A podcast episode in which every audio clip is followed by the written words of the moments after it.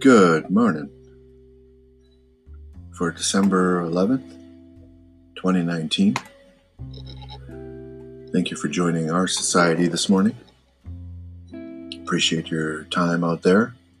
It's a cold one here today in sunny Manitoba, Canada. One of the coldest places in North America.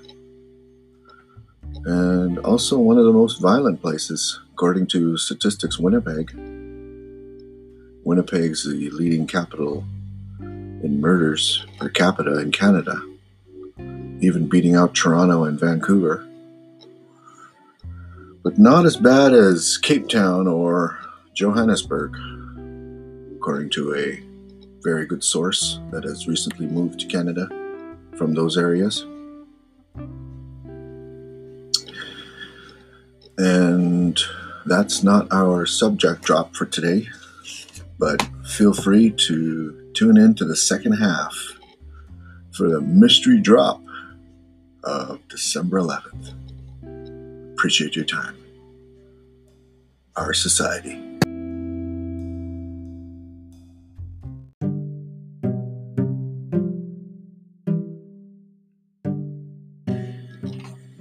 Hi, if you or anyone else out there wants to drop the creators of our society an email, just simply send an email to leadershippartnerships at gmail.com. That's leadershippartnerships at gmail.com. And we'll be sure to get to those questions or those comments.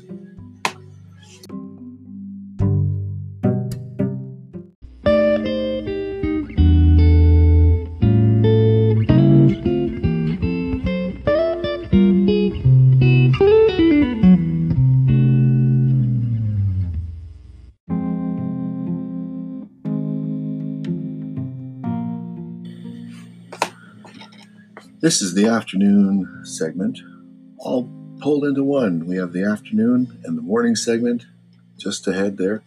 Thank you for joining us again for our society for December 11th, 2019. The subject on discussion today is e transfers. Has anyone out there had any issues with e transfers from their bank? Banks are all regulated to protect you and your money and also your deposits. But are they doing a proper job protecting us from fraud, fraudsters, or even an email transfer?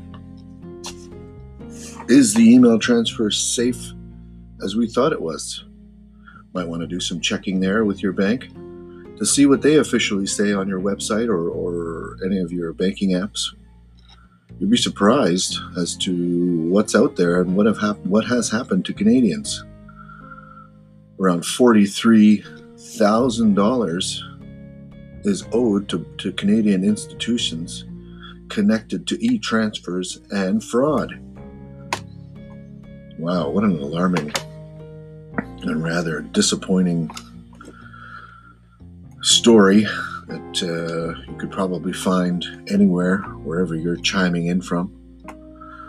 And it's an issue. We've had unhappy customers, unhappy clients for these banking institutions that are not protected. And this is an issue because you expect your bank to protect you from all transactions, either coming in or going out, and your money is supposed to be protected.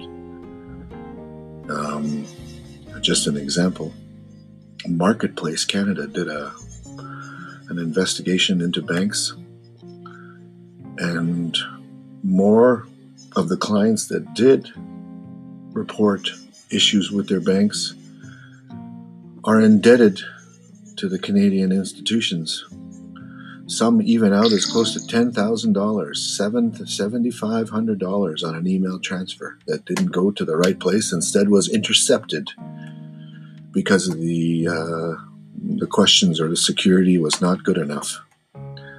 So, is your bank doing right by you by protecting your email transfers? That's one thing you want to find out. And that's our subject drop for today. A very interesting perspective on what banks can protect you from and what they're not protecting you from, and also what they're not saying in the fine print. encourage you to check it out yourself and drop me a line on the email provided. Appreciate your time today. Enjoy. Cheers.